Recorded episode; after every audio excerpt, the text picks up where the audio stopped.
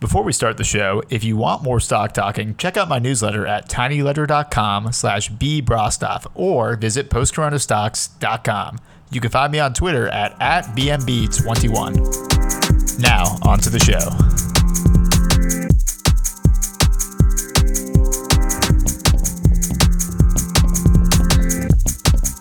Welcome to Stock Talking, an exploration of financial markets in the context of the post corona world.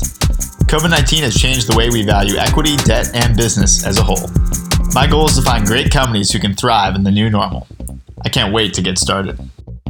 All right, welcome to another episode of Stock Talking. My guest today is Phil Andrews, creators of Cathie's Ark. If you haven't listened to part one where Phil and I talked, I highly recommend giving it a listen. Um, super interesting stuff. But Cathie's Ark is the de facto source of information for me on all the ARK funds. Um, so much interesting trade data and timeline of ownership and a bunch of other interesting stuff, you should check out cathiesark.com as well as the trading floor.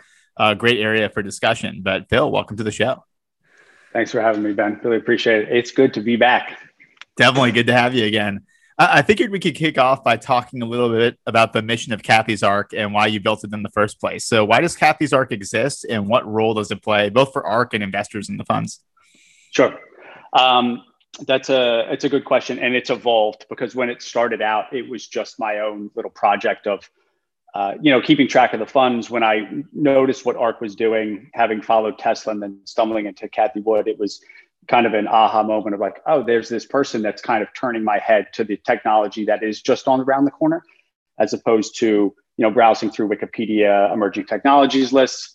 And so when I started building Cathie's Ark, it was just to satisfy my own interest of what they're doing and what I should be looking at. And then I put the site up and it started to gather a lot of attention. But really, what I has morphed into over the past about eight months, really since last August, is a place for people to come and collaborate and talk about all of the things that are going on, not just with ARK, but with technology in general. So the trading floor has become the centerpiece of of Cathie's Ark, which is this uh, big forum uh, thousands of members, and we all talk and collaborate about all the things that are going on, both with ARK, of course, but with the individual companies. We share information and news and ideas. And the role that it plays, just as a, as a quick summary, is ARK is has their own world to deal with and analysis and trading and making the funds work and everything.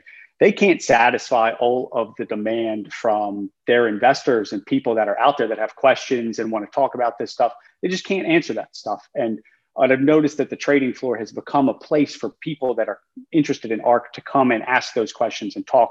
And so the community can help answer them. So I think that Cathie's Ark has become the home of answering all of the stuff that ARK can't.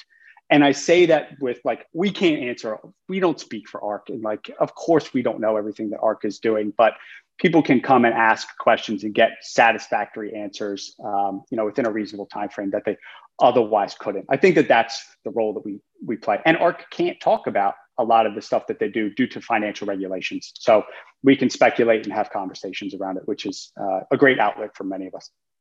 Yeah, I definitely agree. It's a really strong community. I, I've been in there posting about Nintendo. I've had some great conversations with people who have chimed in, agreements, disagreements, but um, all things on the trading floor. I just think there's a wide range of opinions represented. Um, so we last talked December 23rd, and a ton of things have changed since then. I think the market has perhaps rotated away a bit from tech after tech was the trade that was working through most of 2020. Um, ARK has had to deal with this. You know, they've had to manage the portfolio um, and make sure they're well positioned for investors. Um, so I want to get your thoughts on what has changed since December and what ARK has done over that time period. Uh, great question, as usual. So, what has changed since that period of time? Well, tech was on a, a rocket ship for all of 2020. Of course, it was the best returning section of the entire market.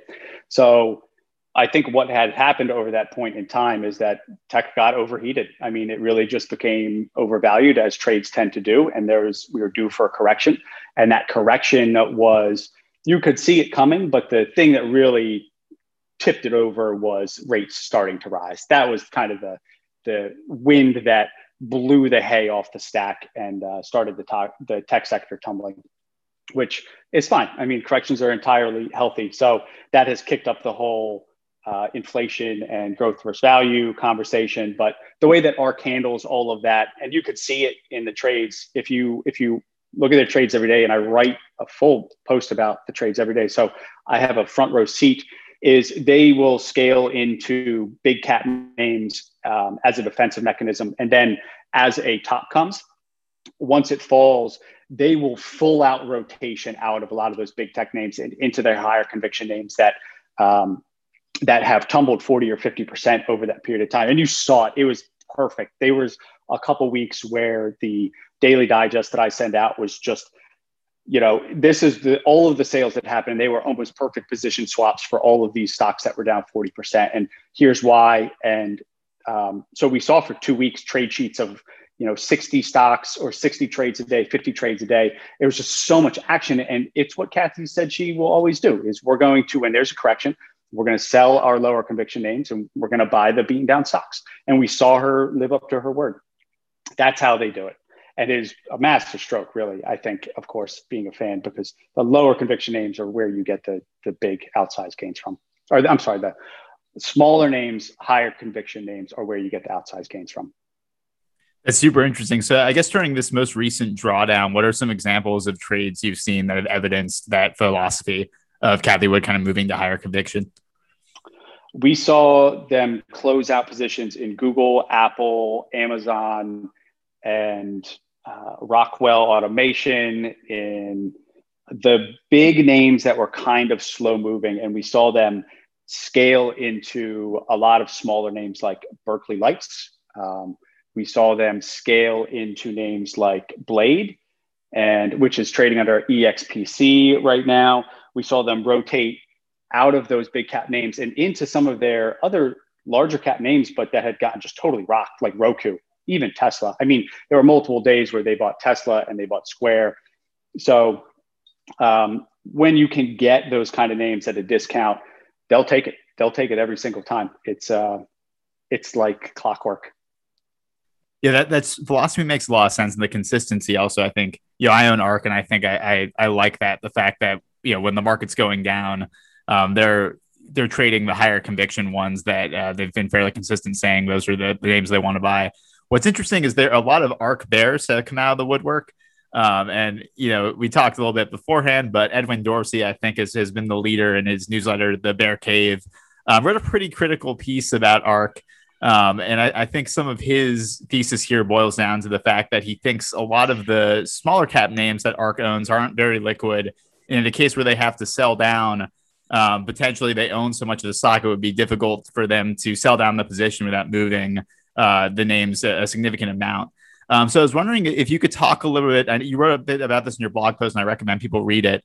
Um, but can you talk a little bit about um, what his thoughts are and how you respond to them, as well as the general bear case against ARK right now. Sure. There are bears coming out of the woodwork left and right.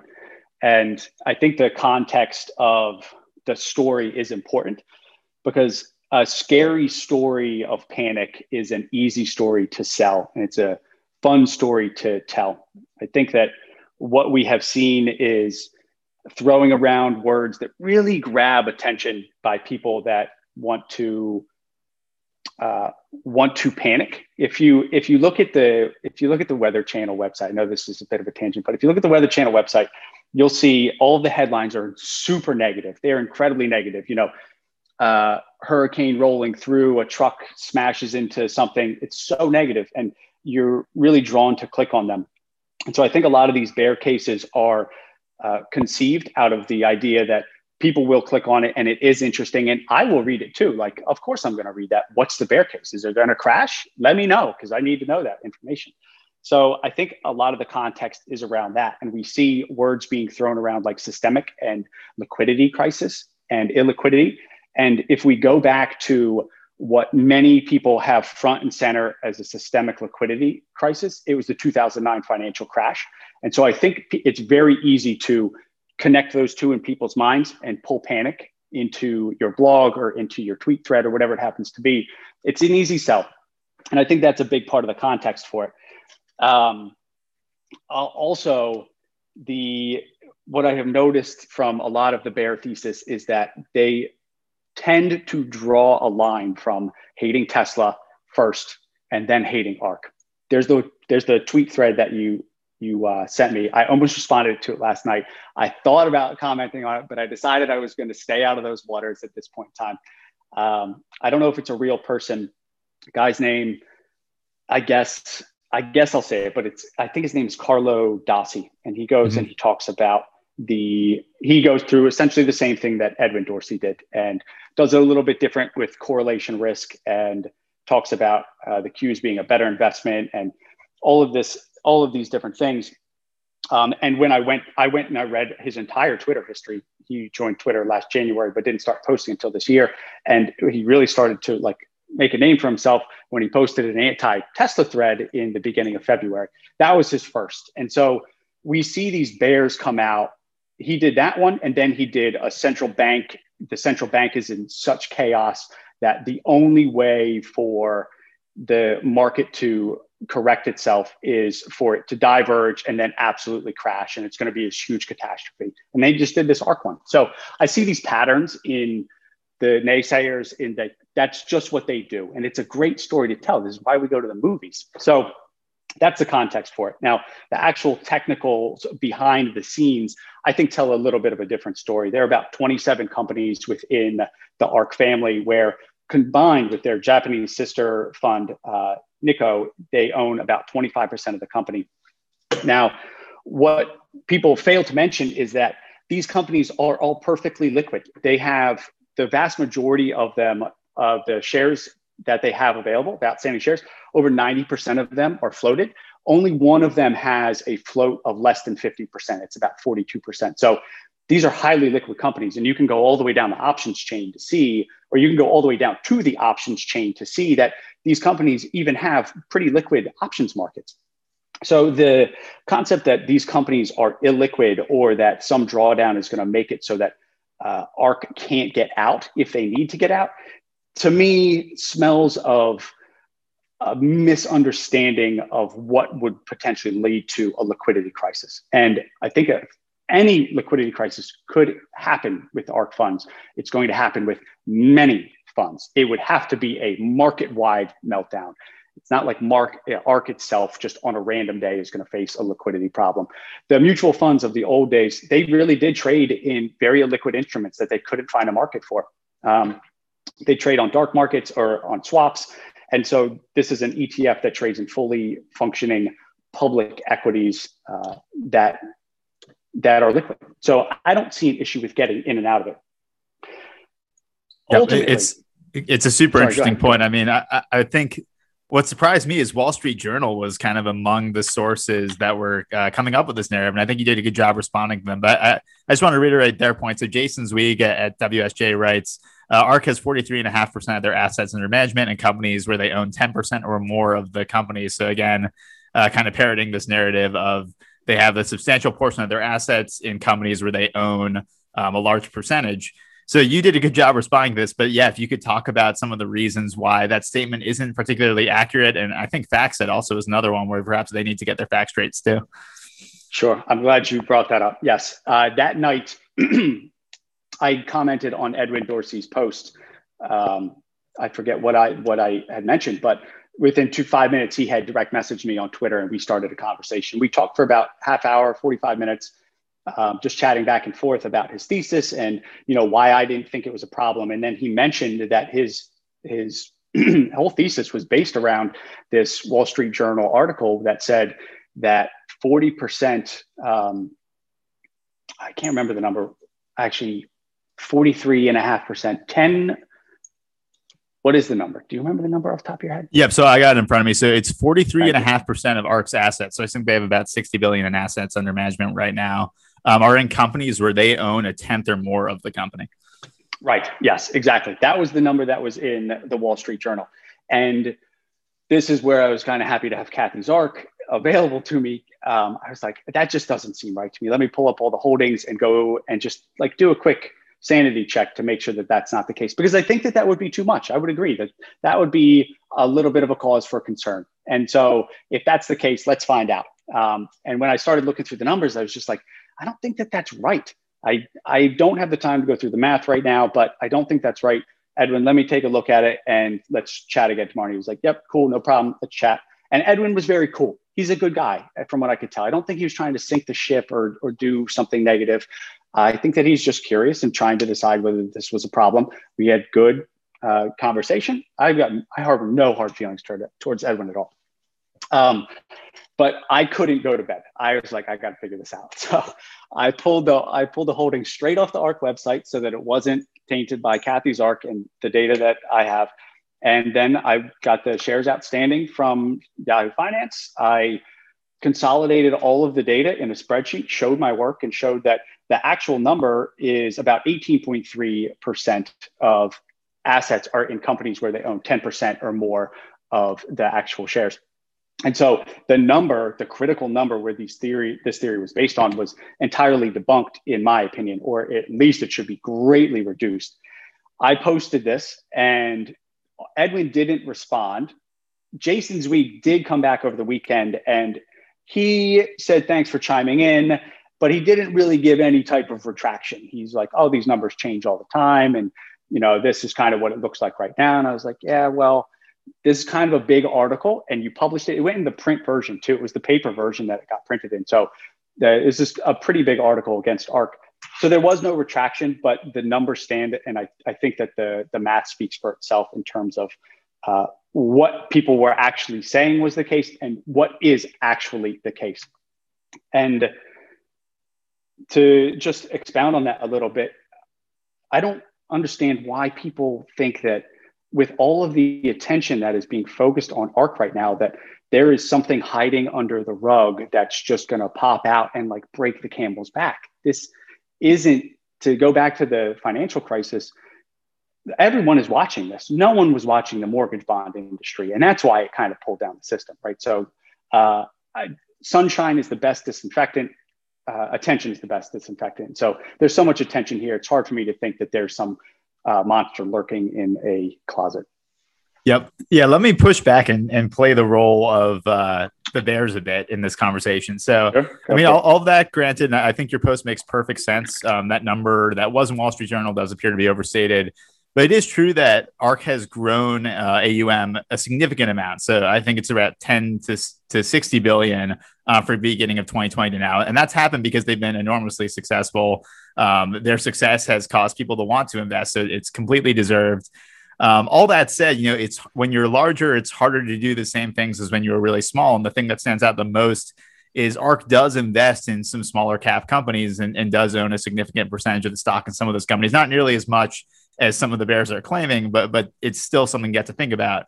Um, and of course, when they think about new opportunities, it becomes perhaps more uh, a thing you have to think about. Where if you're going to invest in a small cap name, it's going to be harder to trade in and out of the stock. So I guess my question to you is: Do you think it's going to be harder for ARK to be successful going forward, um, being six times as big on an AUM perspective as they were before?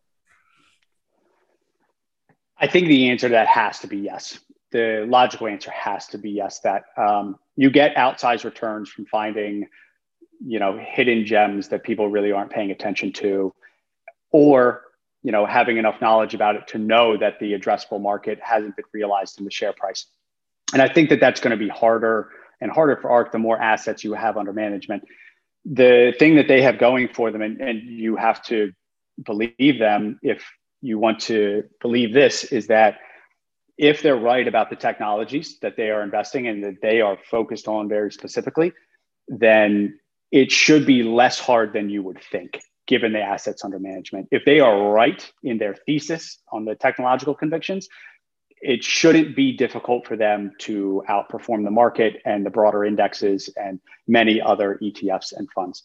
Um, that's, I think the answer to your question is yes, but uh, still possible. Sure, for sure, still possible.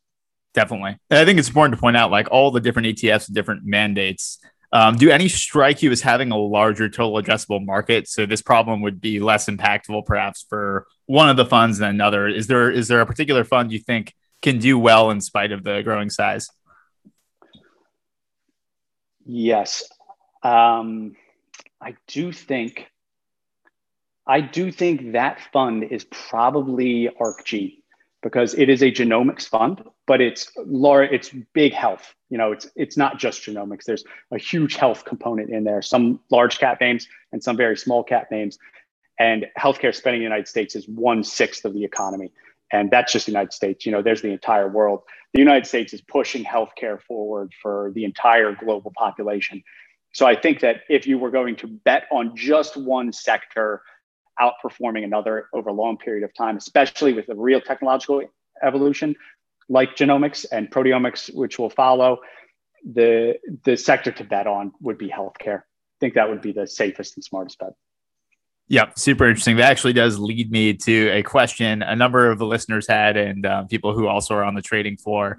So, Teladoc is the number one holding in ARKG, and I think is, is a large holding across the ARK funds. They've increased that position a huge amount over time. So just to give people perspective, um, ARK, I think combined, or this might have only just been in the main flagship fund. They own 800,000 shares in August 2020 of Teladoc.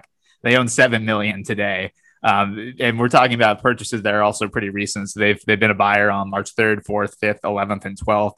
Uh, the growth of Teladoc is pretty stunning. Um, so, so you talked a bit about this in, in part one, uh, we recorded in December. Um, I guess everything you said then does that still hold true, or has anything changed in the thesis the last couple of months? And yeah, it'd be great if you could just kind of rehash um, some of your uh, your bull thesis on Teladoc. On Teladoc, yes, Teladoc is not a company I follow too closely, but I think that it's just a general it's just a general play on the fact that it's easier to go to the doctor via your computer than it is to actually go in to the doctor physically. And with all sorts of direct to consumer testing and all sorts of at home medical um, devices and uh, mobile medical devices, it's going to be easier and easier to not actually have to go to a physical location to go see a doctor. And Teladoc works in a variety of health industries that are that's not just you know your primary care physician. A lot of it's mental health. Um, they own a company called uh, they they purchased Livongo. There are a number of different aspects of healthcare that are probably better in the telehealth capacity, and I think that the the push for personalized medicine and genomics is going to benefit teladoc more than it's going to benefit in person uh, practices. So I wish this is a company that I haven't actually done a full deep dive on um, but that's my take on Teladoc. That is my thesis: is that it's a it's going to benefit from telehealth and it's going to benefit from the fact that direct to consumer medicine and personalized medicine is a giant tailwind coming right down the pike. Yeah, but you definitely feel like getting more important, especially over the last year we just had. Um, are there any other uh, stocks in ARKG you think have particularly long runways in a large uh, total addressable market? Well, yes, I do. Uh, of course, um, I am a holder of Tesla and Square, but I think that those are probably less interesting because everybody knows them right now. They're they're bull cases. Um, even though there are some very interesting ones for Square around NFTs, but we'll leave that for another time. The one that I have focused on recently is um, Berkeley Lights. And the genomic sector to me is the most interesting because it's the hardest to understand. It's very difficult to understand how this plays into the world in which we currently live because we have no reference point. We haven't done this before. Most people haven't had a conversation about what it means to be able to sequence their genome or what it's going to mean to the current pipeline of medical practice that is happening now, or how you even develop therapies around that stuff. But what Berkeley Lights does is they are a workflow company that allows researchers and labs, uh, biopharma, antibody discovery, uh, synthetic biology, if you really want to understand how a therapy works or you know what kind of antibody uh, therapy to make, you need to look at an individual cell and how it responds to its environment and when other things are introduced to its environment. And so, what Berkeley Lights does is it speeds up the current workflow that uh, researchers used to do that by a factor of it's almost a hundred. So the it's it's between it's between 10 and 100 depending on what you're trying to do so what would take four to five months before uh, Berkeley Lights can now do in five hours to five days. So what they are able to do is just compress the time to discover different medical treatments and therapies into such a small amount of time, and it's all automated that the total addressable market for them is so big and uh, is going to continue to grow with the you know the continued push for genomic medicine and uh, synthetic biology. It's not just healthcare either. You're, you're going to use or companies are going to use Berkeley Lights for all sorts of things for uh, plants for uh, you know you're going to use it. I was listening to somebody David Friedberg talk about you know bioengineering where you know algae is going to build stuff for us and i think that that's probably correct in the long term and berkeley lights will be a pick and shovel play on that kind of thing you're going to want to see the cells which cells you should use culture and then you know turn into something else so berkeley lights takes what used to be a very painful process of putting things in you know a little tube and then culturing it and waiting and then doing all this stuff manually and just compresses it down into such a small amount of time that it's going to be pretty revolutionary. And they don't have um, a real competitor. And it, even better than that, like this is a working company. They're making money. They've proved out the concept. They've placed 75 machines. There's, it's not, it's, you know, it's commercially available at this point in time. It's just a matter of, of distribute distribution. Yeah, something like that, you definitely would be happy to hold for a decade, uh, irrespective yes. of how ARK does yeah. or any short term discussion about ARK.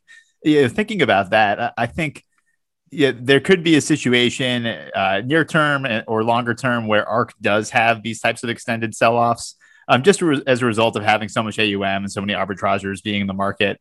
Um, so Berkeley Lights definitely one I- am going to circle. Um, in the in the case of a big drawdown, say we saw ARK go down uh, like 20, 30 percent. Um, are there any individual stocks you think would sell off perhaps more than 20 to 30% in that case? Um, and in the ARK ETFs, you'd be interested in buying individually as opposed to just buying more of the ARK ETFs themselves? I think we've seen that. I think we've seen that over the last month. We've seen companies just, you know, plummet 30, 40 or 50%, whether or not that's just ARK's doing. And I don't think that it is. It's, you know, it's a combination of tech selling off in addition to, um, in addition to the ARK funds but yes, there are a number of companies in that space, and I think we're looking at them right now. Berkeley is one of them. It was overvalued. I would agree. It went from it was trading at like 115. and It trades at about 50 now. So you can get Pacific Biosciences is the exact same way. Um, if I pull up the list, we would be looking at uh, Schrodinger is another one. There is uh, 10x genomics is probably not as interesting at this point in time, but um, yeah, Invitae plummeted from its peak of 60 down to almost 30 at one point in time. Uh, all of the companies and the ones that you're like, if you really want to go in your portfolio and sit on something for 10 years, on beaten down names that could return a huge amount is the ones that don't have revenue right now. They're getting the work. They're getting hit the hardest. You know, the CRISPRs, the Fate Therapeutics. Um, those are the ones where everyone is like, well, if we're selling off tech and we are rotating into, you know, more of a value environment, I can't have a company that's not producing revenue in my portfolio. So if you're looking for a really, um, a really beaten down name, those those are the ones I look for. Go to go to your filter and put revenue zero. Definitely. That, yeah, that, that would make sense. Let me ask you like a more philosophical trading question. So it does seem like in these drawdown situations, ARK is sometimes a forced seller. And for that reason, depending on how much of the stock it owns, it, some stocks in the portfolio sell off more than others. Um, when it comes to situations like that, where you have a lot of bargains, a lot of things you are deeply that are deeply discounted to intrinsic value, depending on how you look at it. Um, how do you think about buying the ARK ETFs versus buying individual stocks? Because I think both are great. Um, but it does seem like we're getting to a point where maybe there's more opportunity in buying the ARK holdings, uh, the individual names themselves, as opposed to buying the ETFs. Yes. The philosophy that I would have there is different for different people. If you can't pay market day in and day out, or more importantly, you don't want to pay attention to the market day in day out. If it's not something that you're like, hey, what is you know what's lending tree doing that i am so excited about and i'm going to read through all their stuff if that's not you you should buy the etfs that's just a better play for you if you are in the markets a lot I do think that ARK gives a really nice look. There's 160 some odd companies in the portfolio. And it's essentially them saying, like, hey, this is a really nice list for you to pick from if you wanted to filter down into something that has high growth potential. And there's nothing wrong, I don't think, with picking names out of the actual portfolios. That's how I that's what I do. I actually invest in individual names that I follow very closely and that I have high conviction on. It's just my style. It's just what I like to do. Um, and I think that you can probably find outsized returns there as long as you're careful and you do pay attention. Um, because, you know, as we, uh, as I was, you know, getting ready for this thing, I was thinking about the growth to value rotation. And I, I, as I don't think that it is a full growth to value rotation, uh, maybe we will talk about that. But even if we don't, the environment that we are going into is going to be different than the one we were in last year. And I think that is only only means that you're going to have to be a little bit more selective with what companies you own. Everything's not going to go up. So and I think that that makes sense if you're going to pick individual names out of the ARK portfolio. Some of them are going to way outperform others. I do think that that's the case. And so, uh, owning individual names out of the ARK portfolio, as long as you're disciplined about it, could very well yield outsized returns. None of this is investment advice. Of course, do your own research. I'll just say it now. Definitely. And I want to touch on ways that the Cathie's Ark website can help you do that research and help you screen uh, for certain names. But before we got to that, I don't want, want to lose sight of your point on the growth to value rotation that I think a lot of market commentators are talking about.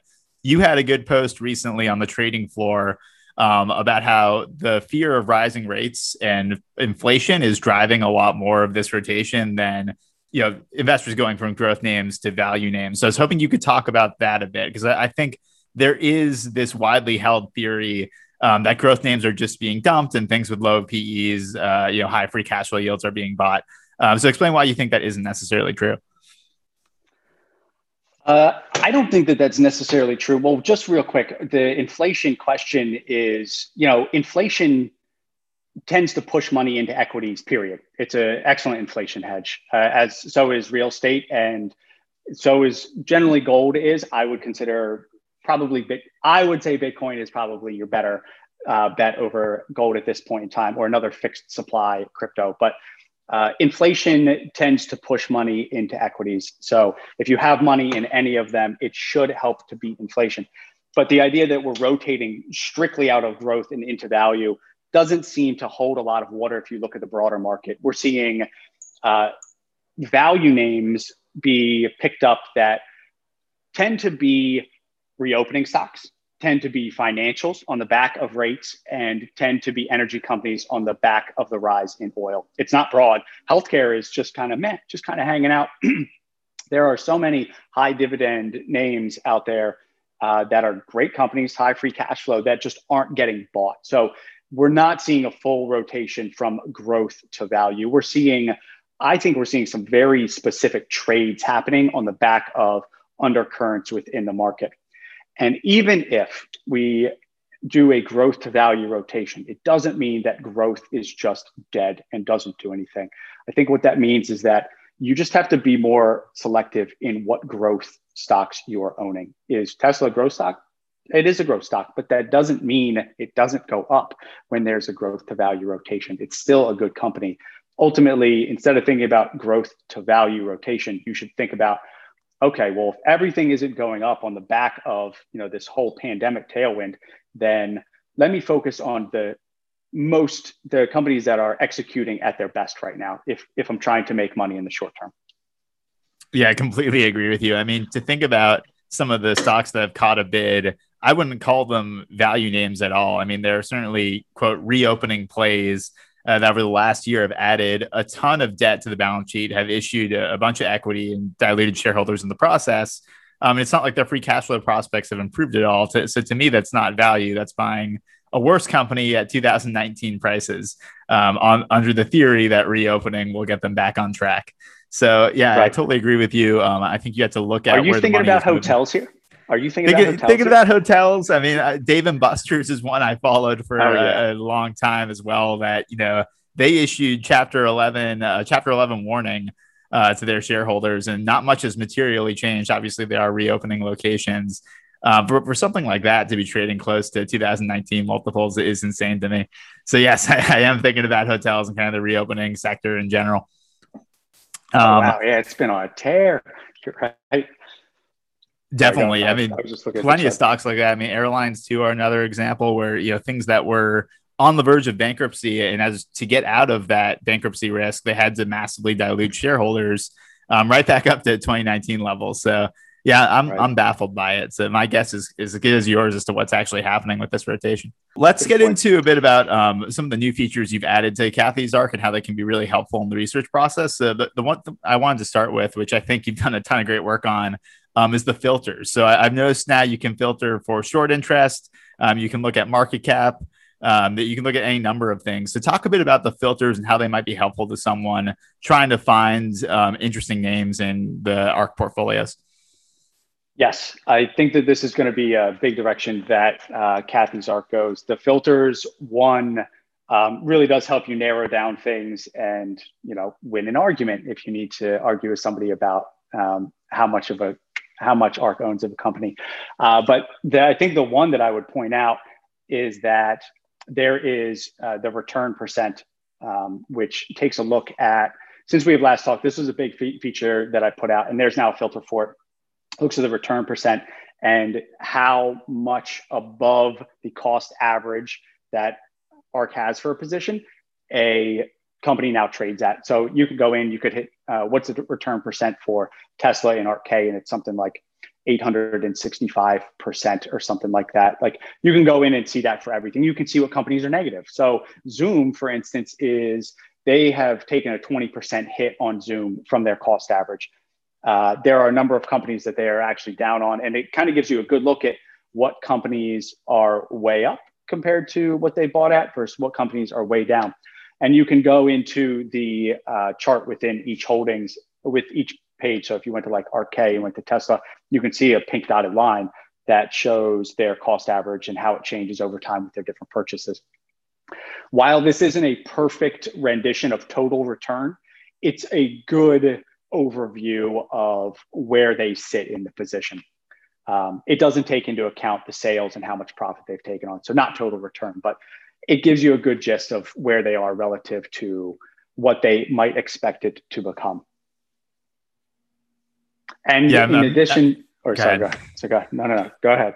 I was gonna say I was using it to take a peek at some of the worst performing names in uh, in ARK, and it's amazing uh, that Berkeley Lights actually is in there now. Compugen and uh, I'm, I'm, gonna butcher the pronunciation, but Organovo. Um, I think Organ- they're down Organovo, almost seventy percent on that. Yeah both Compugen and Organovo are two of their oldest holdings that go back to 2014. They have been holding those companies for the longest time. Organovo is about printing uh, printing human tissues and organs. That's what that is. Like if you could print a kidney, that's what Organovo does. Um, promising work, but obviously they've you know they've been holding that one for for quite some time. Uh, Compugen is in the genomics spe- sector, but yes, you can go in and see that stuff exactly yeah, interesting. They Organovo they've had to sell down potentially because of uh, the price movement, but they are down to a significantly smaller amount of shares than they held originally. Um, anyway, so I wanted to make sure um, I didn't cut you off on filters. Anything else specifically that um, users should use to screen for interesting plays? I think the filters are great. Um, there, there's also a feature that I expect to be releasing next week as we get um, a little bit more granular with some of the data. When I write about all of this stuff, I have to go out and find this data. And so I end up like going into the website and thinking, wow, I should just build this so that like everybody can come in and do this themselves. And we're uh, coming out pretty soon. Uh, we're going to start compiling clinical trial data. And there's about 46 companies within the ARK ETFs that have FDA clinical trials in different stages. And that make a huge difference to the company. So we're going to start monitoring the clinical trials, where they are, the updates on them. So that's going to be coming out within the next week or so. So it's not there yet, but I'm pretty excited to release that. Um, even just today, uh, Takeda Pharmaceutical announced that they had been approved to market something in Canada, and the the stock moved higher because of that. And if you had known that, you might have been able to trade it. So, um, yeah, just some some interesting stuff. And we'll get alt data throughout time. There's a bunch of little things that are coming out. So definitely, I'm I'm super excited for that. I can imagine for ARKG, that's a super useful tool to have. Awesome. So also wanted to talk a little bit about timelines, which I think potentially since last time we talked is a net new feature. Um, I think it tells a really interesting story of how ARK has closed positions and taken on new positions over time. So maybe we could start with, you know, since December, um, what has kind of struck you as, as interesting in terms of positions ARK has both got rid of and then taken on? I was very surprised that they took on DraftKings. I was. I didn't think that that was going to end up in here. And when I saw it, I was like, what in the world, DraftKings? Um, but over time, in learning more and more about the company, I can I can see it now. And in the last webinar, one of their analysts, you know, expounded on their thesis of DraftKings, and so it did make sense. Like you, yeah, I played daily fantasy sports when it first came out, and I haven't in the last couple years, but I get the appeal. It's a lot of fun, and so is sports betting. I get it, but you know, from a next generation tech perspective, I didn't quite see it, and so uh, I guess this is a you know a good spot to kind of talk on on DraftKings a little bit. Is that the uh, what is one of the things that ARK likes. I think that this is the better way to think about the ARK ETFs. The ARK ETFs, they do focus on technology, but ultimately what they really want, they want the pure play. They want the pure play, the direct path to the technology, and they want vertical integration within their companies. Those are the two things that you can find very frequently within the companies that they hold. So in the last webinar, uh, Nick Grouse or Gruss, I'm going to mispronounce it. I haven't heard it said out loud, but it's G R O U S. You can find him on Twitter. Um, is they talked about DraftKings a little bit and their thesis behind it. And what he said is that DraftKings is a vertically integrated platform now. And it started thinking about that, like, what does that mean? And what it means is that DraftKings brought all of their technology in house. So they don't have any third party that they rely on anymore to actually put together a betting system and different games and technology. So they bought a company that was a bet engine, um, and a bet engine is a service that compiles odds and analytics and data and uh, comes up with the lines for different sports. You know, uh, fourth down and one, and the uh, you know what are the odds that the Patriots convert on fourth down, or you know, what's the spread between the Bulls and the Knicks? That's what a bet engine does. It's it's not easy. It's really quite complicated. But all of the other sports books out there, online or not, they don't have their own bet engine. They rely on a third party to do that. And so when DraftKings went out and bought this company, and the name of the company I'm forgetting, they brought all that in house, which makes them vertically integrated. They also brought their marketing in house, but they can do all sorts of things. They can look at a player's profile and they can say, all right, this player bets like this and using a ton of AI and machine learning. If they're kind of like this player and they're not betting right now, but due to the streaming service that we brought in house, they're watching this game and they would probably like this bet of to go back to the Patriots analogy, it's fourth down and one. Uh, the Patriots are on the 40 yard line. You know what an interesting bet would be is if uh, the Patriots are going to run a quarterback sneak and go for it on fourth down. That's an interesting bet. Well, a bet engine that's a third party probably doesn't have that. So DraftKings can create it on the fly and offer it to the customer. So by being able to have complete control over the product, they can offer so many more things that other services can't. It's not to say that another company can't go out and own a bet engine or bring streaming into their platform, but DraftKings is the one that's doing it right now. They are do seem to be the leader in multiple different areas uh, that's just one example. But when we look at it from a vertical integration standpoint, I look at it as bring the bet engine in house. They brought streaming within the app. If they can get streaming of major sports and actually make DraftKings the place where you go to watch certain things, their market to offer bets to different people is going to increase drastically. So uh, that was that was surprised me when it came in. This is where I'm at now. It's not as surprising. Yeah, it's interesting. So I own a good amount of Penn National Gaming. So I, I suppose I own a DraftKings competitor. Um, one thing I was thinking about as, as I read your notes um, on this webinar, which are definitely worth going through.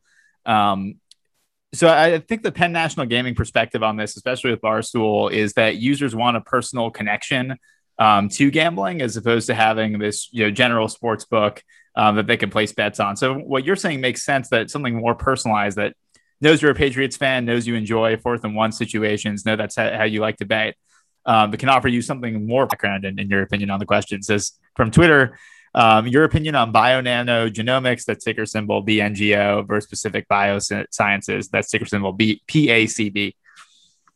Yes. I am going to essentially extract what Simon Barnett from ARK has spoken to on this. There's huge clamor around Bionano Genomics back in, I think it was January uh, versus Pacific Biosciences, and Bionano Genomics got like just huge volume, and people were talking up all over YouTube and Reddit and everything, and everybody was like, bingo, bingo, bingo. The ticker is BNGO. So, um, people were sure that it was going to go into ARK. And Simon Barnett spoke to it very specifically within the webinar. And essentially, what he said is that right now, Bionano Genomics, which does uh, optical mapping, which looks at chapters of the genome as opposed to individual words and sentences, plays a pretty good role. One, it helps with the workflow of, uh, you know, lab preparation, karyotyping, fish. Um, it helps with the lab preparation and it does a good job of detecting variants at a structural level within the genome. It does that well right now, and it, and it can be productive and a good business in that area. However, what Pacific Biosciences does is they do long read sequencing, which is smaller than full chapters, but uh, so it's not as good as seeing structural variants right now. However, as HiFi sequencing grows and gets better and gets paired with other instruments or with other technologies like artificial intelligence and things like Google's uh, DeepVariant calling, it should be able to do just as well what Bionano Genomics does. And so, as the cost curve of HiFi sequencing comes down, there's a very good chance that it eats into the business of Bionano Genomics and their Saphyr machine. So while they is a good product right now, and it might be for a good time to come, it doesn't have the tailwind of the benefit of being on the sequencing curve and riding that cost curve down. So it has, it's likely, I wouldn't even say likely, there's a there's a good chance that uh, its business gets tamped into over time by Pacific Biosciences and other technologies. It's in a precarious spot is the best way to describe it. So nothing against Bionano Genomics. And Simon Barnes even said, like, good company. This is, you know, nothing here, but um, there, I don't think that they're going to buy it. I would be shocked to see it come in. That's the, that's the nuts and bolts of it. That's great. I had no idea about the tailwinds and kind of the cost benefits from being on the sequencing curve or, or where um, Pacific is. Great. Uh, so I, I want to ask one question from the trading floor uh, to cap this off. Super appreciate you spending the time. This has been a blast. Um, so from the trading floor, I think the gist of, of a lot of these questions are from uh, relatively new holders of ARK who may be in the red or maybe questioning, you know, I'm down X percent from my initial purchase. Um, how do I know, you know, if I should continue buying more ARK or when it's discounted to intrinsic value? Um, so yeah, I, I think I want to get your thoughts on uh, timing ARK, whether it's through a dollar cost average strategy, whether it's through you know looking at things on Cathie's Ark. Um, but any thoughts or advice on new investors in ARK who are perhaps suffering a bit from the drawdown right now? Yes, it's probably not the best advice that people want to hear. What most people want to hear is like you should buy it here and you should sell it here. Like that's that's what people want. And unfortunately, can't give that. And I don't even know. Like you know, that certainly isn't the thing that I can do. So the thing to do if you're a new investor, you're just getting into this, is you should choose a time to buy every month. If you're going to continue to put money in things, um, or if you have conviction in something, you should uh, allocate a certain percentage to buying that every month or every six months or whatever your buy schedule is. And you just don't pay attention to the price.